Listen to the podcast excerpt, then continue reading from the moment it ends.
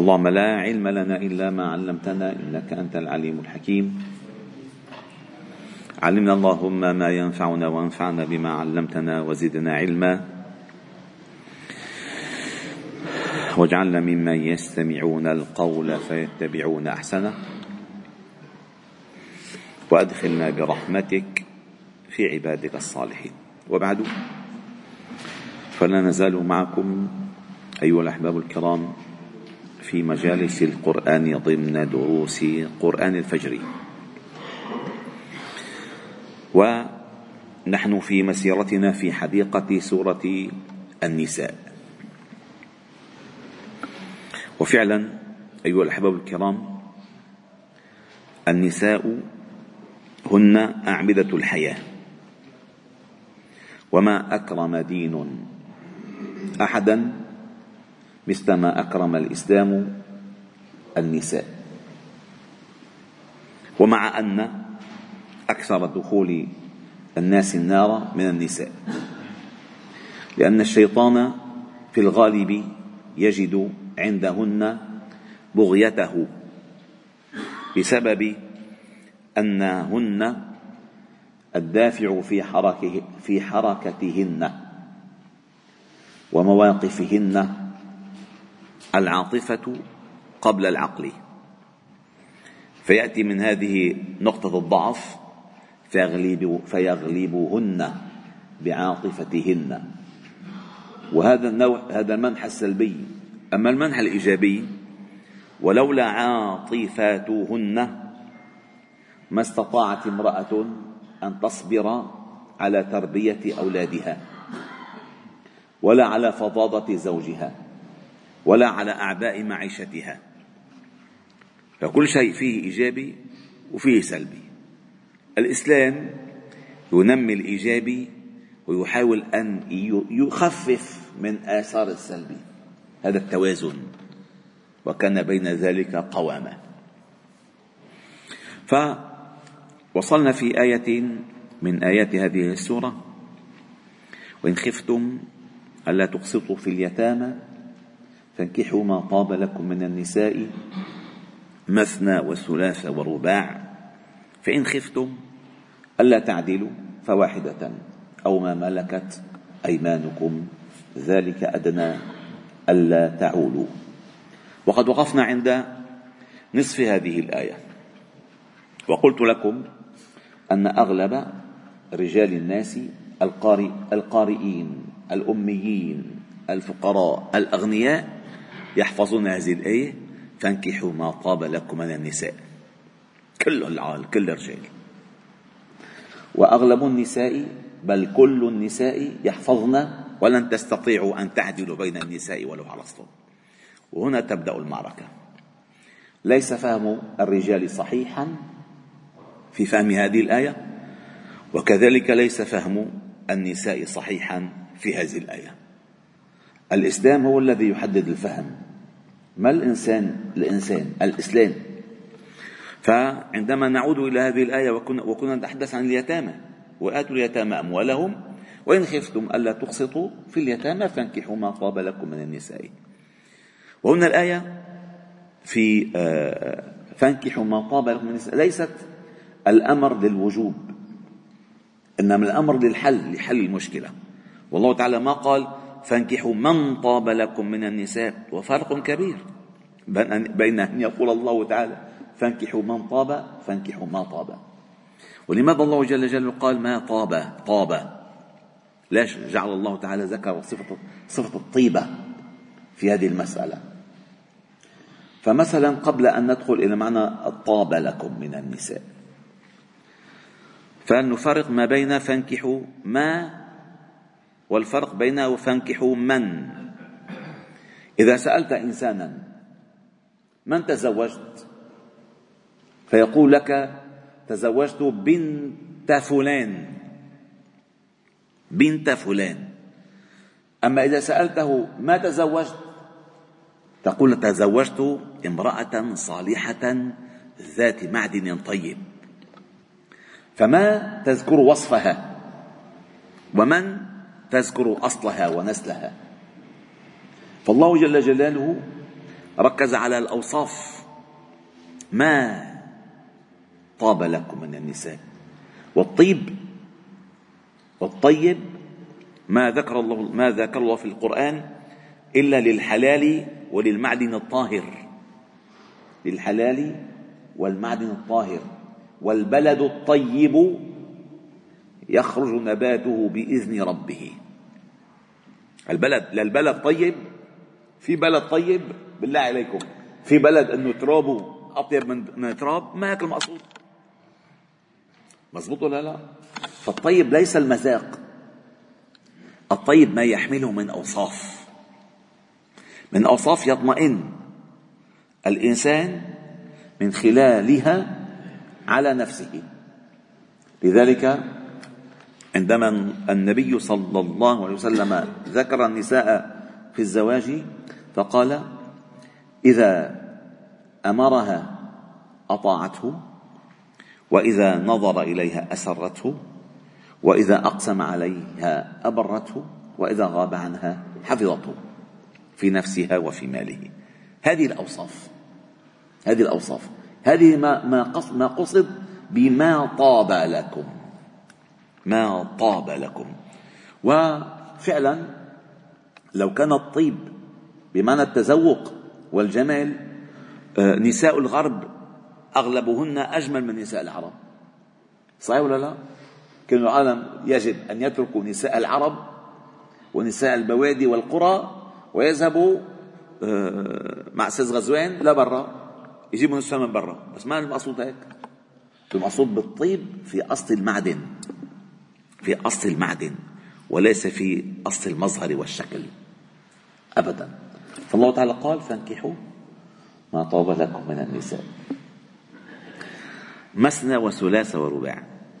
هذه المثنى والثلاث والرباع في الأصل في الأصل عندما أتى النبي صلى الله عليه وسلم إلى المدينة وكانت هذه الآية تتن... السورة تتنزل كان غيلان الثقفي عنده عشر نسوة.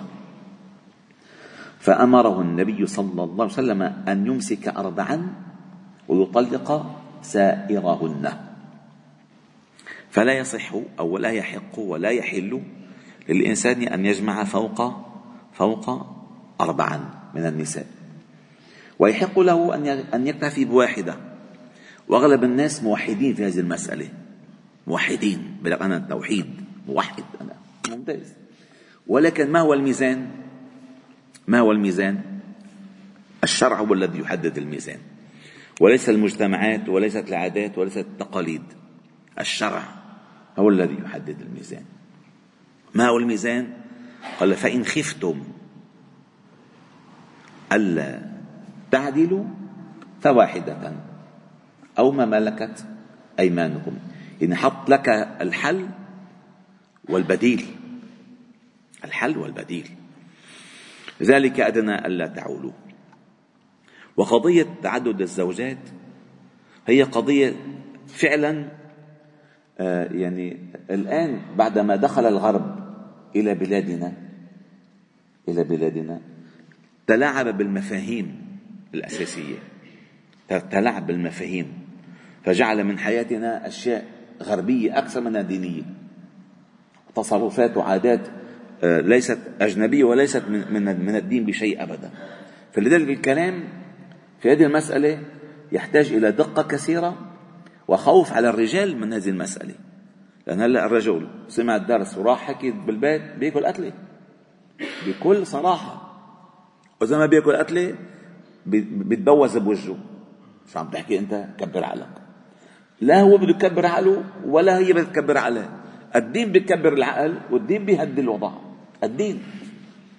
فقال فإن خفتم ألا تعدلوا. الأصل في أي فعل تريد أن تفعله أن يكون المنطلق العدل. فإذا مثلا وليت بلدا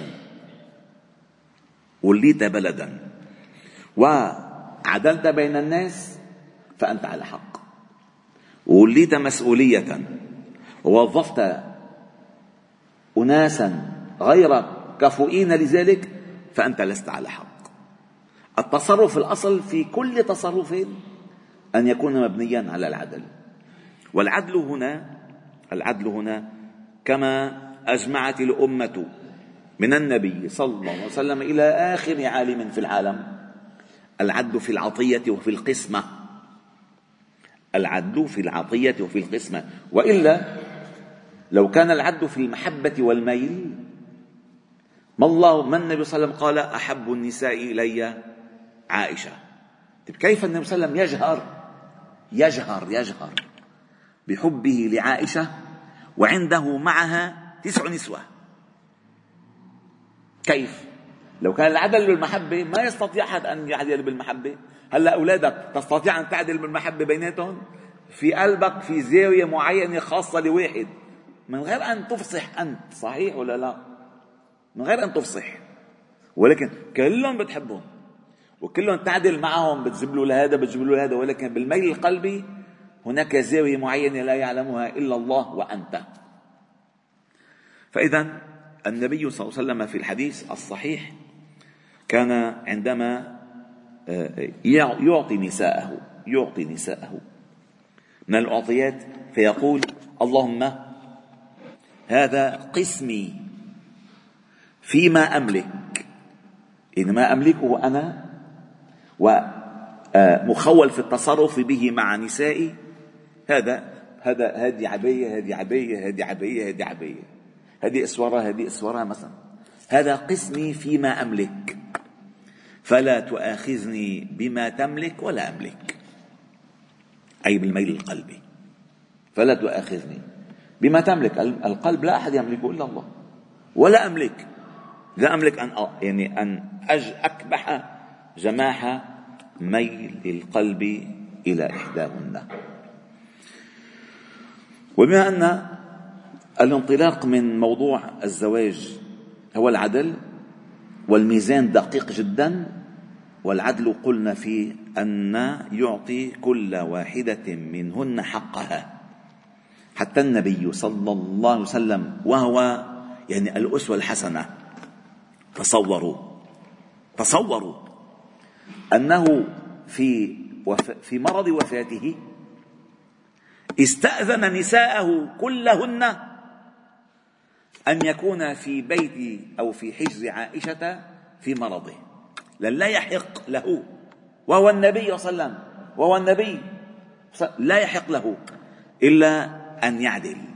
فاستأذن نساءه كلهن في أن يمرض في بيت عائشة. لن لا يحق. فمثلا هذا أعطاها ليلة وهذه أعطاها ليلة. فلا يصح أن يعطيها ليلتين إلا بإذنها إن تخلت عن ليلتها كما كانت حفصة تتخلى عن ليلتها لعائشة. لعلم لعلم حفصة أن النبي صلى الله عليه وسلم يحب ذلك. هذه المسألة. فهنا العدل أساس إذا ما في عدل ما حدا يفكر بالمسألة نهائيا.